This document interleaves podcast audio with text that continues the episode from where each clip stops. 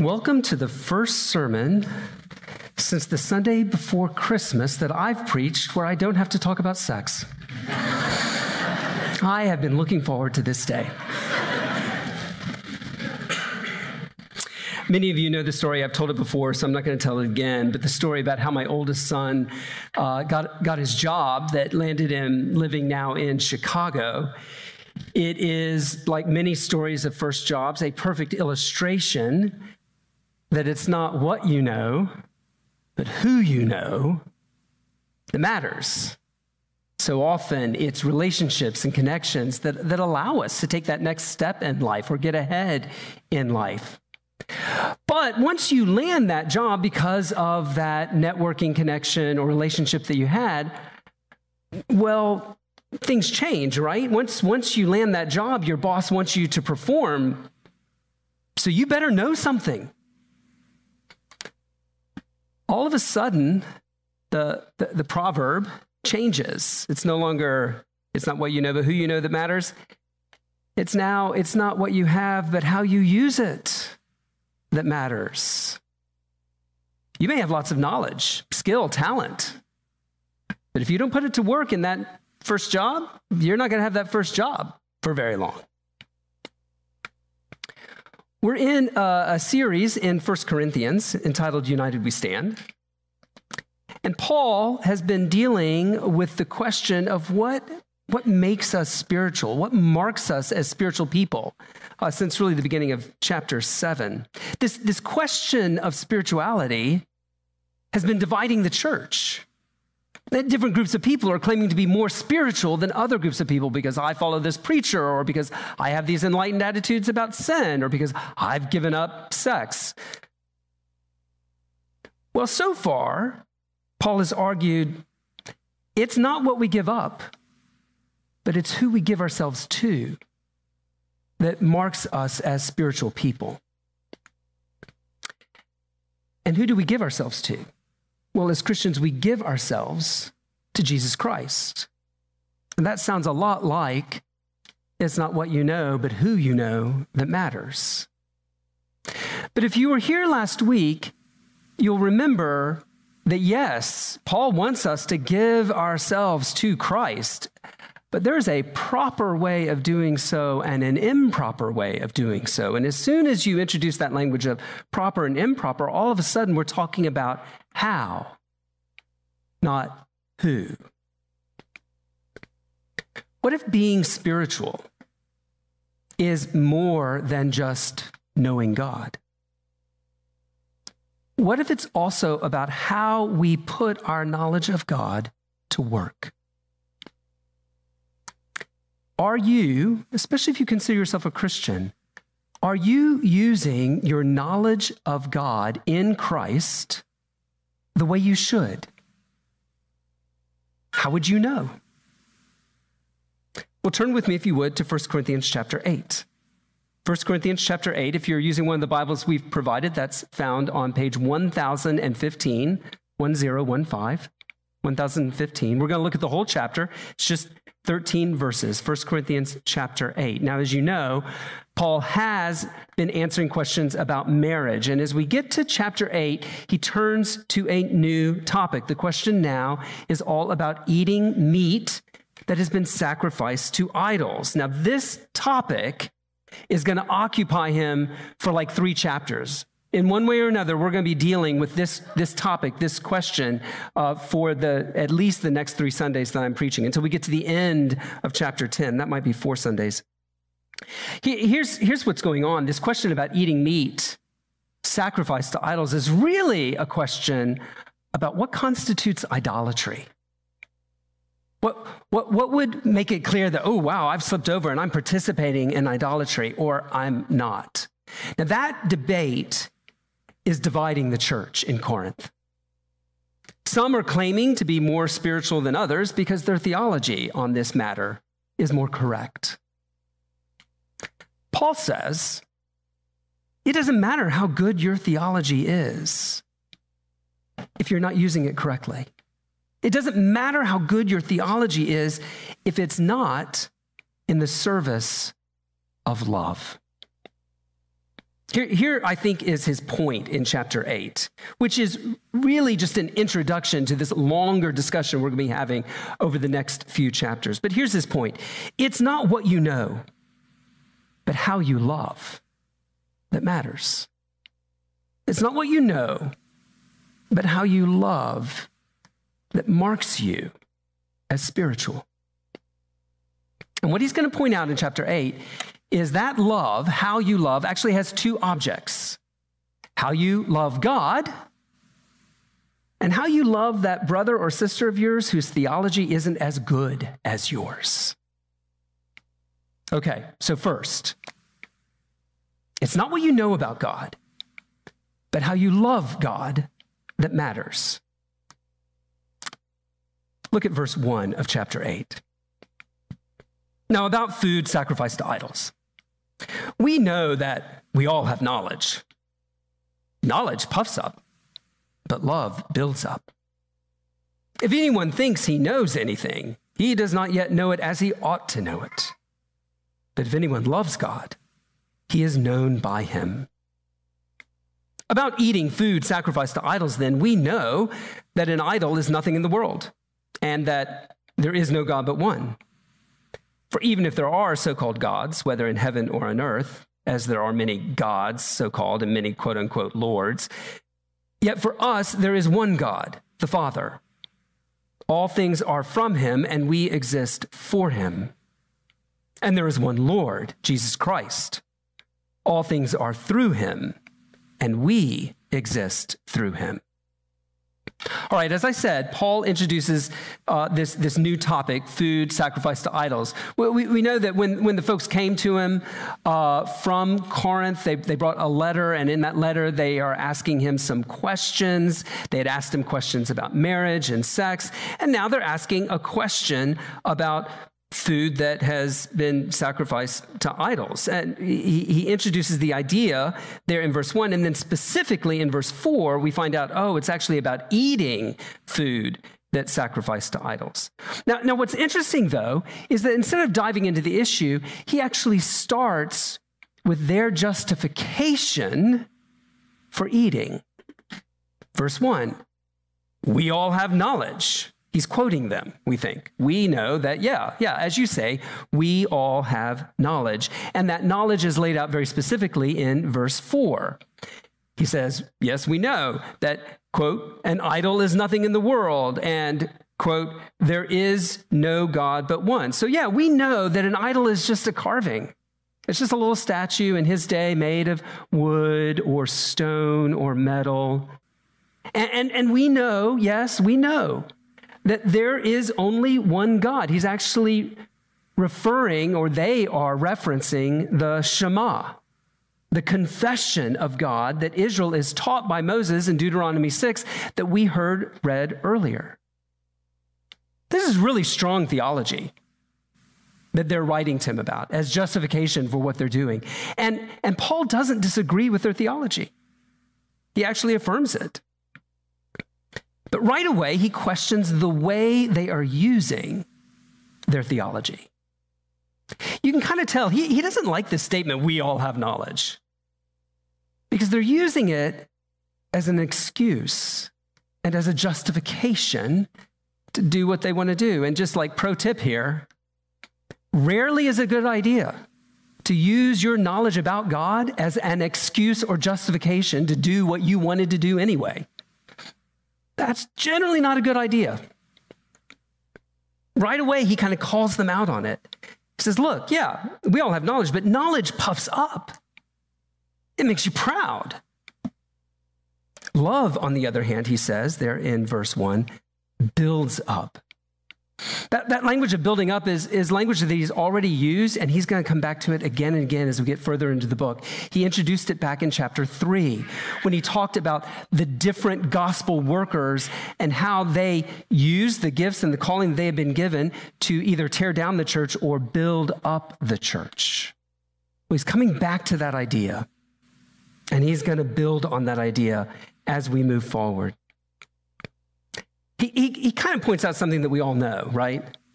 Knowledge is proud of itself. Knowledge is always saying, hey, look at me. Look what I know. Did you know? Did you know this? You, you, you know, when, um, when somebody comes up and says, Did you know? They're, they're generally not trying to educate you, right? They're generally trying to show off because they're hoping you don't know and now they can tell you what they know. Yeah, knowledge, knowledge typically just builds up our pride. But love is really different, right? Love is not focused on self. Love is always focused on the beloved. Love is always asking the question, ooh, how can I do good for the object of my love? How can I help the object of my love? How can I build up the one that I love? And so, before we even get to the specific theology that, that, that he's going to lay out that they're writing about in verse 4, Paul says, Look, if this is the way you're thinking, if, if, if you're going to start with, well, you know, we all have knowledge, if that's, if that's the way you're thinking, you don't know God as you ought to know him. Verse 2. If anyone thinks he knows anything, he does not yet know it as he ought to know it. Because it's not your knowledge about God and theology that matters. It's your love for God. Verse 3. If anyone loves God, he is known by him. It is your love for God that proves that you know God. And even more importantly, it proves that God knows you. How do you know that the spiritual life of God is actually alive in you? that is actually your spiritual life? It is not how many books by John Piper or Tim Keller or Mark Dever that you've read, or at least have on your bookshelf. It is not how correct your theology is. The, the, let me be clear we want our theology to be correct. Paul doesn't rebuke them for having correct theology, like have correct theology, but it's not having the correct theology that, that really matters here that, that, that is proof that the love of God, the life of God, is actually at work in you. Now, Paul says it's, it's your love for God. It's your, your actual love for Him, not your knowledge about Him, that proves that the life of God is alive in you. Now, Paul's going to explore what that looks like, and we're, we're, we're going to get into it here in a minute. But as you consider your own life, just pause here for a moment. Is your heart filled with love and affection and delight for God? Or do you find yourself often kind of maybe resenting Him? Maybe you're kind of irritated with Him most of the time because He's not coming through for you the way you want Him to, or He's kind of getting in your way of doing what you really want to do. Maybe you just know a lot about God. That's a dangerous place to be. James says in James chapter 1 verse 19 that the demons know a lot about God. And it does them no good. They tremble in fear because they know they stand under his judgment and are going to hell. Now, I want to be clear here. I don't want you to misunderstand. I'm not saying, hey, you need to love God so that God will love you. So, so get your affections straightened out or God won't love you. No, that's not at all what I'm saying.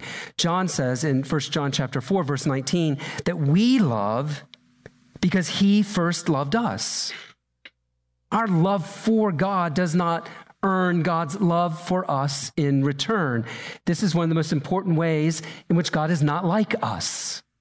We tend to love the people who loved us first. That's not God. God loved us first in the gospel. And our love is a response to his love. Our love for God earns us nothing. It, it's simply the, the proof that God has already loved us and made us alive in Christ through the gospel. But how do we know we love God? We we can find ourselves feeling like we're in this, you know, subjective swamp always wondering about the quality of my affections, the quality of my feelings for God. Well, it's interesting. As soon as John says in 1 John 4 19, we, we love because he first loved us, his very next statement is if anyone says, I love God and yet hates his brother or sister, he's a liar. So, so, so it turns out that our love for God is very closely connected to our love for neighbor. And in fact, our love for God is demonstrated in our love for neighbor, and particularly our brothers and sisters. It's a sad but true fact that we can and often do turn Christianity into sentimental mush, right? We reduce it to nothing but warm fuzzies, warm feelings about God. We don't want to do that. But in reacting, for some of us, in reacting against the excesses of pietism and modern evangelicalism that just turns everything into sentimentalism, in reacting against that, we, we need to be really clear here. True, true spirituality is more than how we feel about God, but it is never less. It is never less it also cannot be separated from how we feel about each other. All right, so Paul has introduced the importance of love over mere knowledge, love for God over mere knowledge about God. And, and some of us need to examine our own hearts on that point. But, but then Paul gets kind of specific about their theology. You see it there in, in verses four, five, and six. And, and, and I just want to say again look, Paul agrees with the theology that they've written him. Paul agrees with it. He says, even though there are so called gods and lords, those, those idols that are made in the image of things here on earth or things above in the heavens, nevertheless, he says, Christians know that there is only one God, the Father, who made all things and for whom we exist. You see that there in verse 6. And, and, and then he adds, there's only one Lord, Jesus Christ, through whom all things were made, and through whom we exist. So Paul says, absolutely. You are absolutely right. Those idols, they aren't anything, they're not real. There's only one God, and He's revealed Himself through Jesus Christ. He made us, we exist for Him. Jesus Christ was the, the agent of creation. All things were made through Him, says John in John chapter 1. And, and therefore, we exist for Him. So, if Paul agrees with their theology, does that mean that he agrees they're free to eat food sacrificed to idols? Because after all, idols aren't real, there's only one God. Well, he's going to get to that. But he wants to do something else first. Do you notice what he does there in verses 5 and 6? He spells out why it is that love of God and not mere knowledge of God is what matters. Right? Because God is our creator, we exist for him. I, we don't like to think of ourselves as creatures. We, we like to think of ourselves as creators, masters of our own fate, the creators of our own identity. But Paul's really clear here. No, you are a creature. God made you. He has creator's rights over you. And just as anything we made, we make for ourselves, so God made us. And so we exist for Him. And, and then he goes on to say, right?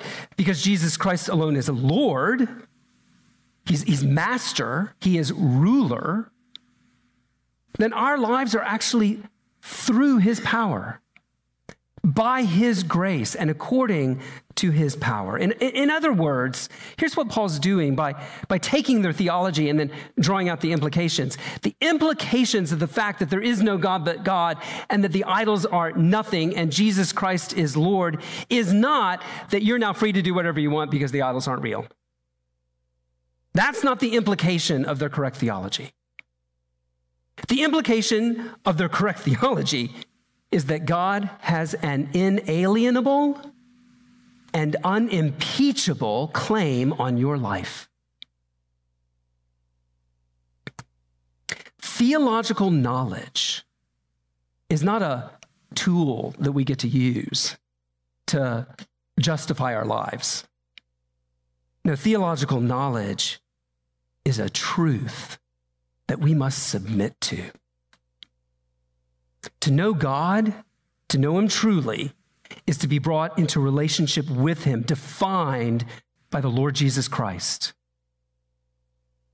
Not, not only were we created by Him, th- this is the thing for these believers there in Corinth, for us here, through the gospel, through Jesus Christ, we are recreated for Him.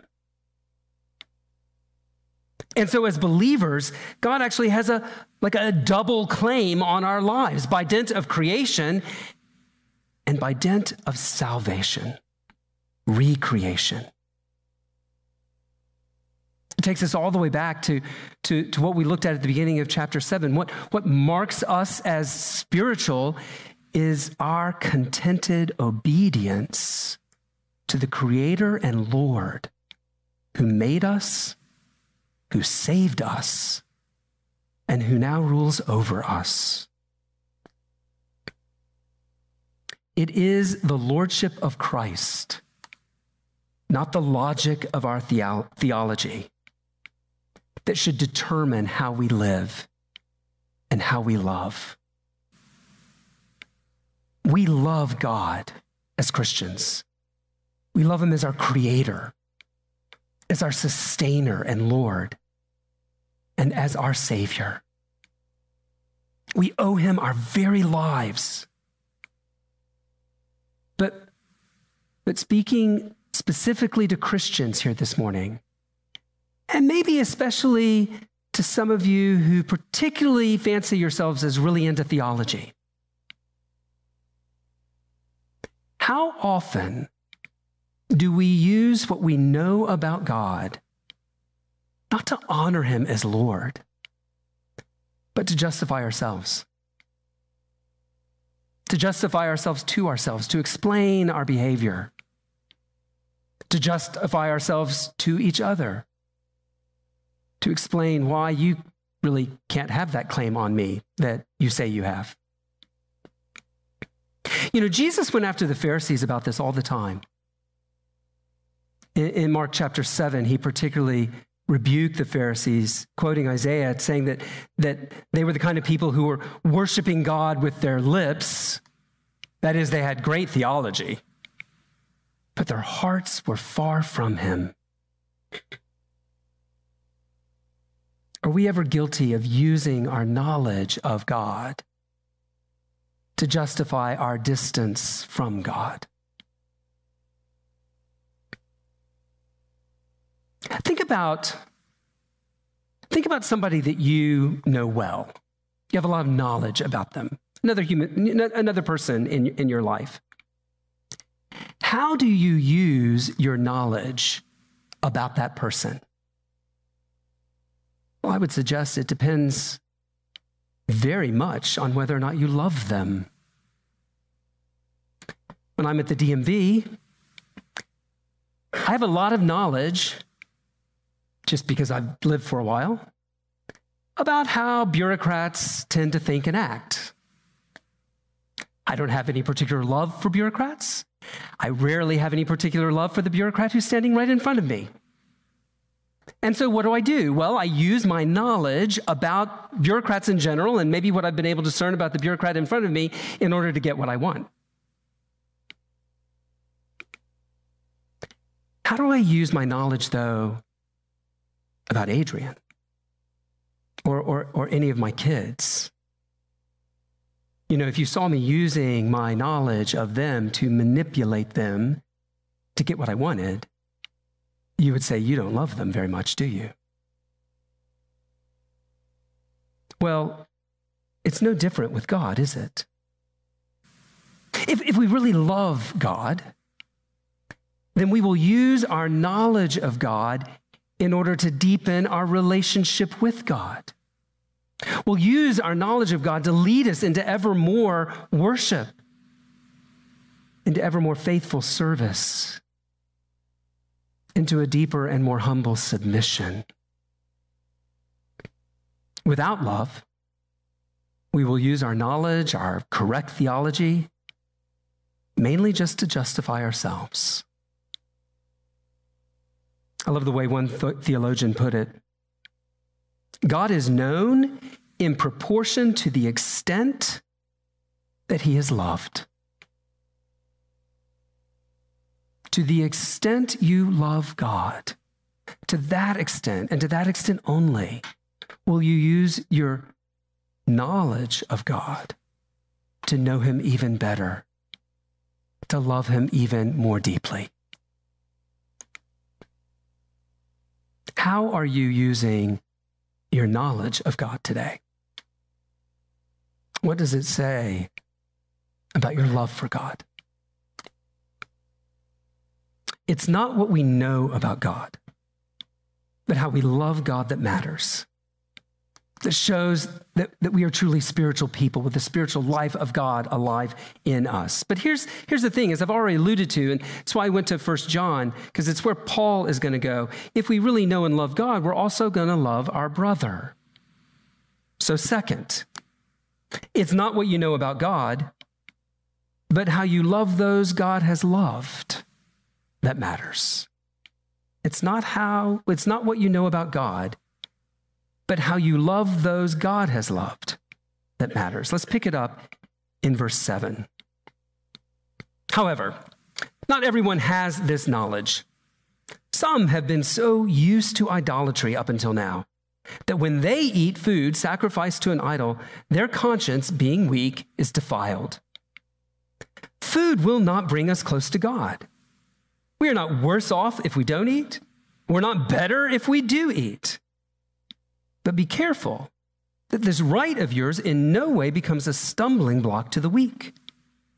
For if someone sees you, the one who has knowledge, dining in an idol's temple, won't his weak conscience be encouraged to eat food offered to idols? So the weak person, the brother or sister for whom Christ died, is ruined by your knowledge. Now, when you sin like this against brothers and sisters and wound their weak conscience, you are sinning against Christ. Therefore, if food causes my brother or sister to fall, I will never again eat meat so that I won't cause my brother or sister to fall. All right, so, so now Paul is getting down to the, the brass tacks, and he's really beginning to get into the issue that they've raised. Our love for God, because he's our creator, our Lord, and our Savior, has profound implications for our love for each other, including, and maybe especially for brothers and sisters whose theology isn't as good as yours. Paul points out that not everyone in your church has the same theological knowledge that you do. You see that there in, in verse 7. Not, not everyone has this knowledge. Some have been so used to idolatry up until now that when they eat food sacrificed to an idol, their conscience being weak is defiled. Paul says, Look, yeah, I, I get it. You know that idols are nothing. But some of your brothers and sisters, some of your fellow church members, uh, they, they might know that in their head, but they don't really know it yet. They have been so shaped by years and years, a whole lifetime of idolatry, that they simply cannot connect their theology to their specific actions in this case. They, they, they, cannot eat food sacrificed to idols without it defiling their conscience, Paul says, which is, which is sin. Doing something that you think is wrong, whether or not it actually is wrong, is sin. Paul makes this point very explicitly in Romans chapter 14, verse 23, where he says, Everything that is not from faith is sin. Now, in, in this verse, Paul describes their conscience as weak as opposed to strong. He doesn't mean here that they're weak willed. What he means is that their faith is immature, like, like, a, like a child is weak, right? It, his, his muscles haven't matured enough yet. So for, for these, some of these Christians, their, their faith is still immature. It is a weak faith. One of the ways that God reveals himself to us is internally. Now, we often think of God's revelation as as something that comes to us externally, right? So he's revealed himself in some ways through, through nature, through the created world. We know something of his power, of, his, of his justice, of his righteousness, just, just by looking at creation. He's also revealed himself to us externally through Jesus Christ and through the scriptures that, that Christ inspired. So they're, they're, they're, the main ways we think about God revealing himself to us are these, these external ways through creation and, and through the word, both the word made flesh and, and the word written down. But God also reveals himself to us internally. And one of the ways that he does that is through our conscience. That, that, that inner sense of right and wrong. That's there in you because you, as a human being, were made in the image of God. A- animals are alive, they even have a, a certain kind of consciousness of the world around them. But they are purely creatures of instinct. They don't have a conscience. They, they don't have a sense of right and wrong, and sometimes they feel guilty, and sometimes they feel justified because of that inner sense. This is something unique to us as human beings, created in the image of God, and it's one of the ways God reveals himself to us. But, but we need to be clear the conscience, unlike the scriptures, is not inerrant, it's not infallible. Sometimes we think something is wrong when it's not really wrong. And sometimes we're convinced that something is right when it's not really right. So we've got this thing called the conscience. Because we're made in the image of God, it's part of the way that God reveals himself to us, and, and yet it's, it's, it's faulty sometimes. And yet to go against it is sin because it's not of faith. Ooh, so where does that leave us? Well, it means you need to educate your conscience. You need to always be about educating your conscience according to God's word. And yet, even while you're educating your conscience, you need to live by it.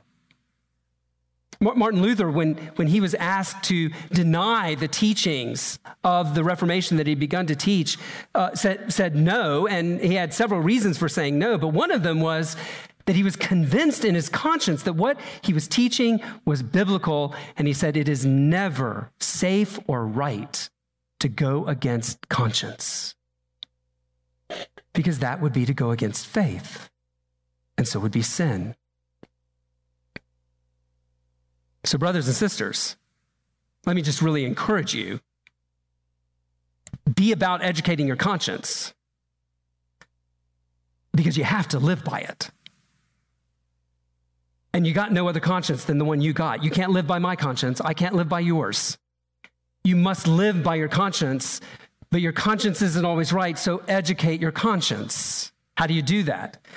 Well, I think this is where we go back to some of those external forms of revelation that God has given us. We need to go back to the Word. Our, our consciences need to be formed by the Word. That's actually what Paul is doing right now for these, these people that are all feeling free in their conscience because their theology is correct, he's saying, ah, not so fast. You're not taking into account everything you need to take account. He's forming their conscience. So we need to be doing the same. We need to be submitting our ideas, our sense of right and wrong again and again and again to the scriptures, to what God has revealed in his word and what he's revealed through the person of Jesus Christ. And frankly, even what, what he has revealed to us through the created world and the created order. Uh, one of the most important things that comes to us just from general revelation is the idea of intended use. Things were created for a purpose. And oftentimes it's going to be wrong to use your body or other people for purposes for which God did not create them. And that just comes to us from general revelation. So educate your conscience. Study good theology like your life depends on it. Because it kind of does, right? To, to, to go against conscience is sin. But to be trapped by a conscience that has, has you doing what you think is right when it's actually wrong, or not doing what is right because you've got it backwards, man, that, that, that just puts you trapped in a, in a context of ongoing unrepentant sin. We don't, we don't want to be there.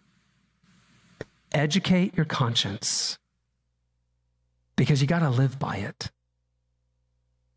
Here's the situation in Corinth some think it's fine to eat the meat, some thinks it's a sin. And you think, well, just don't go to the temple then, right? Yeah, it's not that easy. This is a situation for the Corinthians that's going to come up again and again and again, almost every day. You see, they didn't have grocery stores back then, and there was no such thing as factory farming. A lot, maybe even all of the meat sold in the city of, Con- uh, in the city of Corinth would have come from butcher shops on the backside of those pagan temples. Because there was a ton of meat being sacrificed, and you got to do something with it. So these pagan temples would set up butcher shops on the back. And that's where you might go and do your grocery shopping. Or, or um, one of your neighbors would throw a birthday party or an anniversary celebration. Or, or some, some sort of like big party, inviting a lot of people to do to, to come to it. And so what would they do? They would do the exact same thing we would do. They would go rent like a dining hall or, or some sort of party venue also known as pagan temples, because they had the best selection of meats on offer in the city. Every cut you could imagine was there. Or, or maybe, maybe your neighbor's just inviting you over like for a weekend cookout. But here's the thing those burgers on the grill that week uh, on, on Saturday afternoon at your neighbor's house, they probably were first sacrificed to an idol came from one of those butcher shops. Like, like you, you couldn't escape this issue. But then it gets even worse, right? There are going to be actual religious ritual meals at the temple to honor the local gods and the trade association that you're a part of or your local neighborhood association is going to expect you to show up and participate so the business will be good next year or, or the city will be kept safe. In every one of those cases, the meat you ate would have first been sacrificed to an idol. But which of those situations counted as idolatry? And which of those situations don't? Well, like I said, Paul is going to spend quite a bit of time thinking about this over the next few chapters. But, but right now, at this point, as he's introducing this idea, he basically says, look, the, the, the super spiritual, the, the knowers, people have this knowledge, man, they're saying, we are free to eat it because the idols are nothing. We are not participating in idol worship. And, and, and the weak of conscience, Man, they were saying you could never eat it anywhere at any time, no matter what. And they thought they were the more spiritual for taking that position. So you've got two different groups of people, both of whom think they are the superior spiritual people because of the position that they've taken. When we get to chapter 10, Paul is going to make some distinctions and we're going to get some more clarity in terms of the specifics. But for now, what he says to both groups is why in the world are you dividing the church over this? Look at verse 8. Food will not bring us close to God. We are not worse off if we don't eat. We are not better off if we do eat. You're not better off by eating or worse off by eating. You're not better off by not eating or worse off by not eating. Spirituality, Paul says, he's been saying this, cannot be externalized that way. R- remember what we saw a, a couple of weeks ago. It's not what we give up. or in this case, don't give up, that makes us spiritual, but who we give ourselves to. And so Paul says to these kind of super spiritual knowers in verses 9 to 11, you should be concerned to love your brother sacrificially by not eating this meat.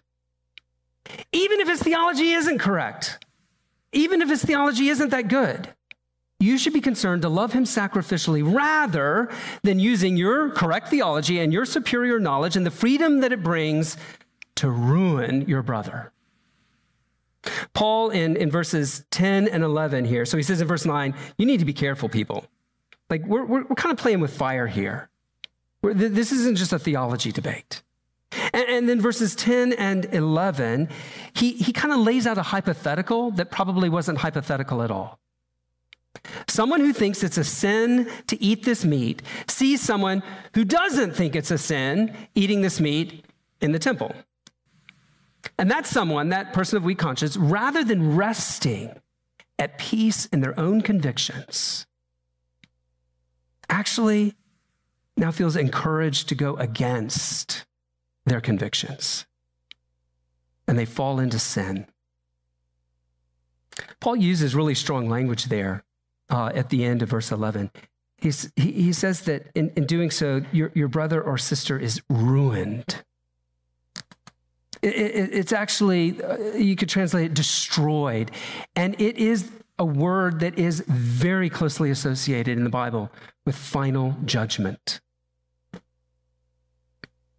I don't think Paul is saying here that someone who's truly saved can lose his salvation. That's not what he's talking about. He's already told us back in 1 Corinthians chapter 6 that idolaters will not inherit the kingdom of God, period. Idolaters will fall under final judgment. And essentially, what he's saying is look, your freedom to eat, because your theology is right, your freedom to eat might actually tempt one of these people, your brothers and sisters who are so accustomed to idolatry, to fall back into their old practices of idolatry. Not just sinning against conscience, bad enough, but actually falling back into idolatry. And that's bad. Because that would mean final judgment. It would mean they were never saved in the first place. But it gets worse. Verse 12. Now, when you sin like this against brothers and sisters and wound their weak conscience, you are sinning against Christ. Not only have you sinned against this weaker brother or sister, but, but you've used your knowledge and the freedom that you think your knowledge gives you to actually sin against Christ who died for that weak brother. Brothers and sisters, when we harm those whom Christ loves, we harm Christ. And so you can understand the strength of Paul's conclusion there in verse 13. It's, it's hyperbolic, but, but it's clear, and, and it, it helps us understand kind of the, the weight that he feels with this issue. He says basically, and I really feel this I would rather become a vegetarian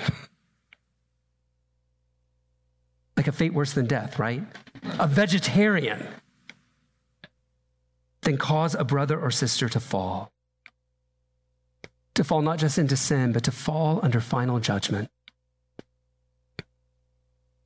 The super spiritual knowers, whose theology is so good, and it is good, they're concerned about their freedom and their status. Paul is concerned about the church, and especially the weakest among them. I think this is one of the reasons, and this is, this is not what Paul is talking about, it's what Paul is assuming. So now I'm going to talk about something that Paul is assuming. It's not in the text, he's assuming it. I think this is one of the reasons why you should actually join a local church. Why should you join a local church? Well, for, for this reason a, a local church makes it very clear in my member, my commitment, my vows of commitment to you and yours, to me, it makes it very clear who I am particularly responsible for, whose conscience I am particularly responsible for not wounding, whose spiritual life and health and vitality I am particularly responsible for. Man, if I have to sacrifice every single freedom for every potential possible Christian out there who might be offended, I'll never leave my room. But you're different. I can actually know you. We can talk about these things. I can understand what the issues are. I need to know who I'm committed to so as not to cause to stumble. How do you know if you haven't committed? And who's particularly looking out for you? Every random Christian you meet throughout the week? No. No, the people in this room are looking out for you. That, that's actually what membership is. It's not a name on a list, it's the living out of public commitments to one another. And the public commitment in view right here is this commitment to be willing to even sacrifice for your spiritual good. Why wouldn't you want a whole bunch of people to make that commitment to you? Why aren't you willing, if you're not a member of a church, why aren't you willing to make that commitment?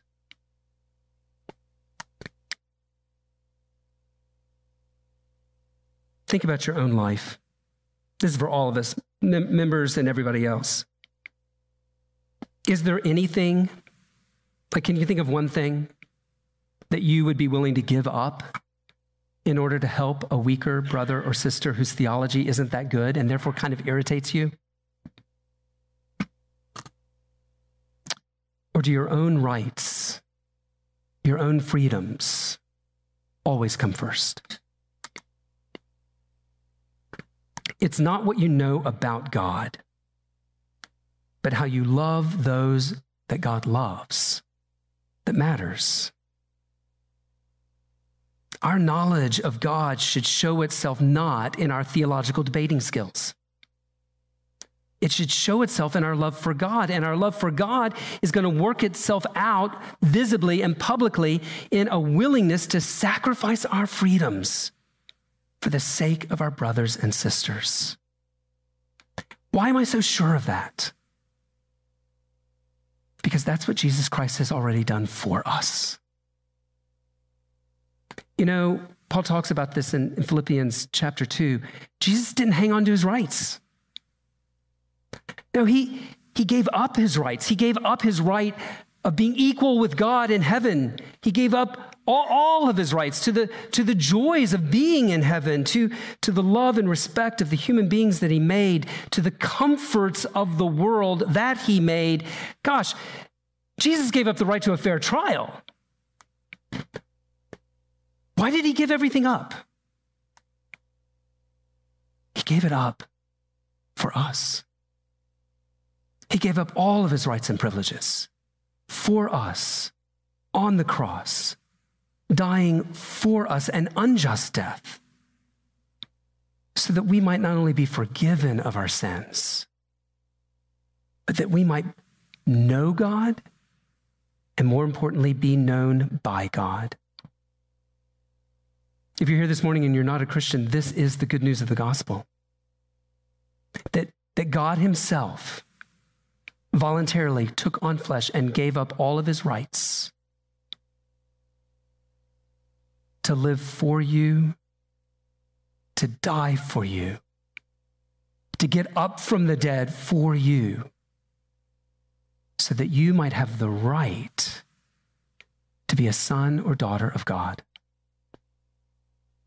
I'd love to talk to you more about this, about what it would mean to turn away from pursuing your own rights and instead to trust in Christ and what he's done for you. I'll be sitting down front afterwards. Come talk to me. Talk, talk to the person that you came with. C- contact us in the church office this week if it's kind of too scary to talk here. But, but, but don't misunderstand who God is. He is the one who gave up everything for you that you might gain everything in return. Now, Christian, does this mean that your Christian liberty is at the complete mercy of someone else's bad theology or legalism, a wrongly formed conscience? And the answer is no. Paul here is talking about anything that might tempt a brother or sister into what they consider sin. Because ultimately, that could lead to their, their judgment in unrepentant idolatry or immorality. Quite often, the outraged and condemning legalist is not tempted by your freedom. They're just offended by your freedom.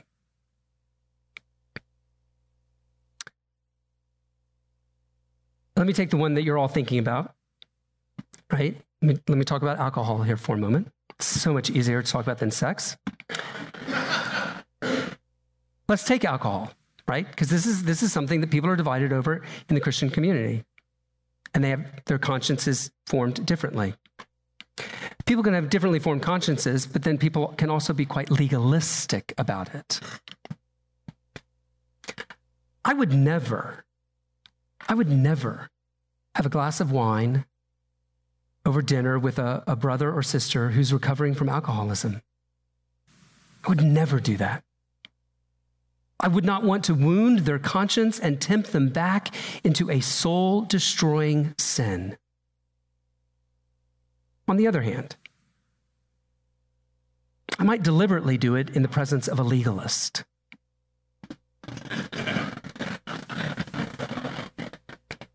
And it's because I was once that legalist. I was raised in a teetotaling household, and I went off to college and did what most kids who are raised in teetotaling households do. I drank a lot of alcohol that first year at college. But then the Lord got a hold of my life, kind of like turned my life around. And the pendulum swung, and I wasn't just a teetotaler anymore. I was not like, oh, like nobody could be a Christian and drink alcohol. And I, I was reacting to my own experience, right? Well, by the end of my freshman year, the Lord has turned my life around, and and the uh, the campus fellowship group that I'm in wants me to consider stepping into a role of leadership the next year in that group. And so one of the leaders has taken me out to interview me.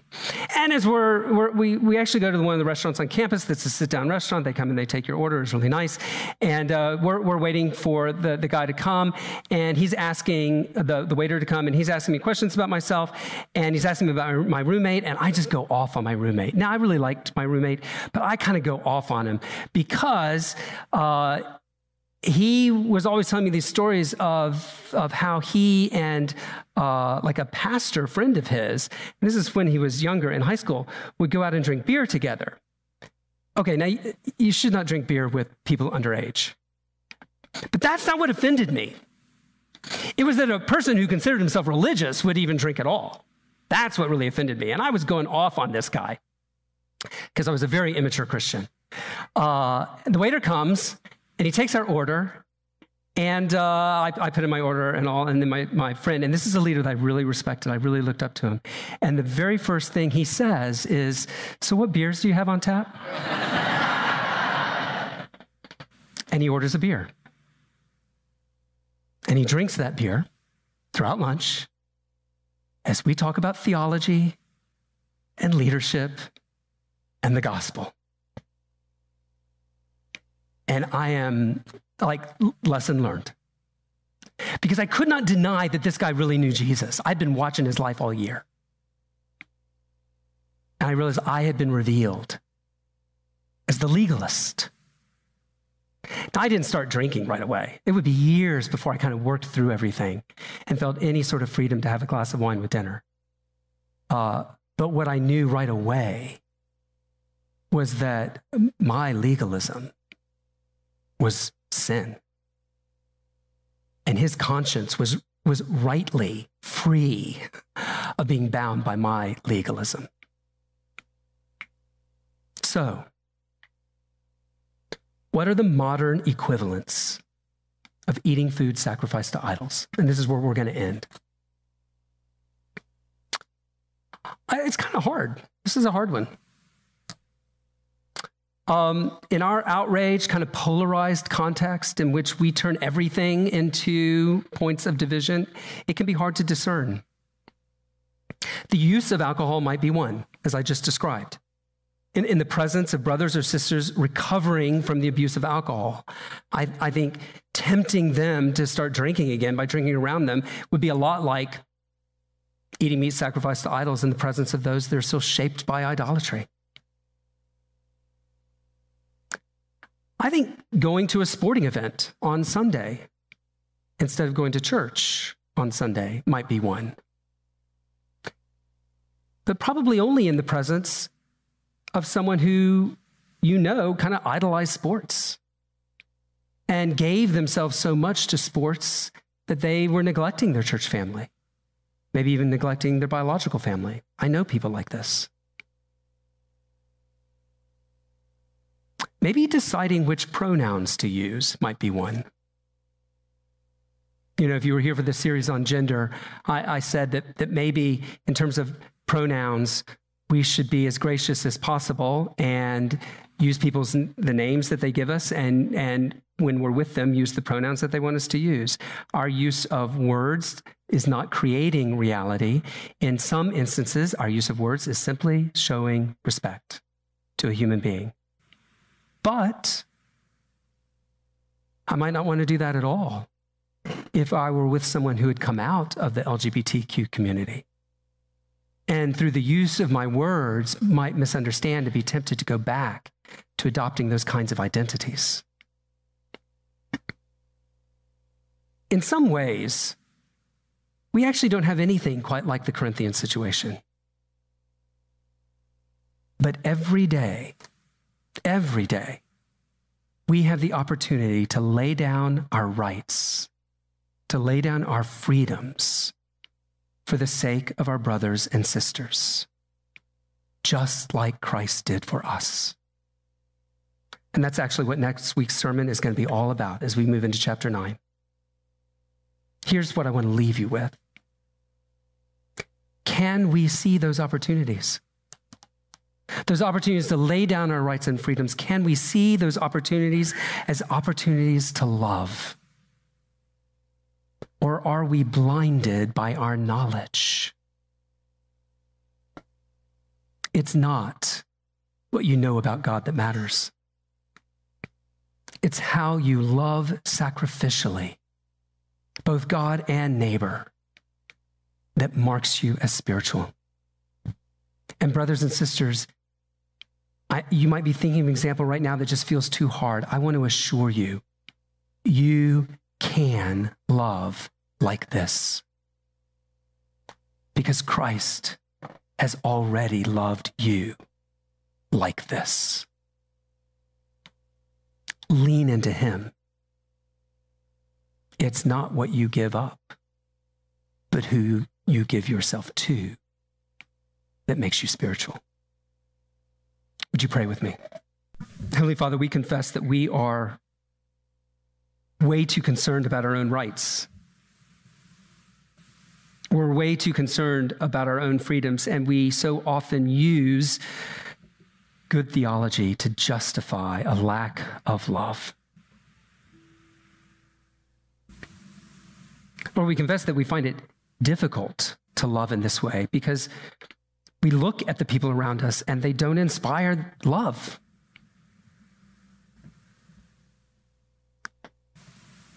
Lord, I pray that you would take our eyes off one another and that you'd put our eyes on Christ. That we would look at Jesus, who gave himself for us. And that in that vision, we would be able to demonstrate that we know you as we give ourselves for each other. And we ask this in Christ's name. Amen.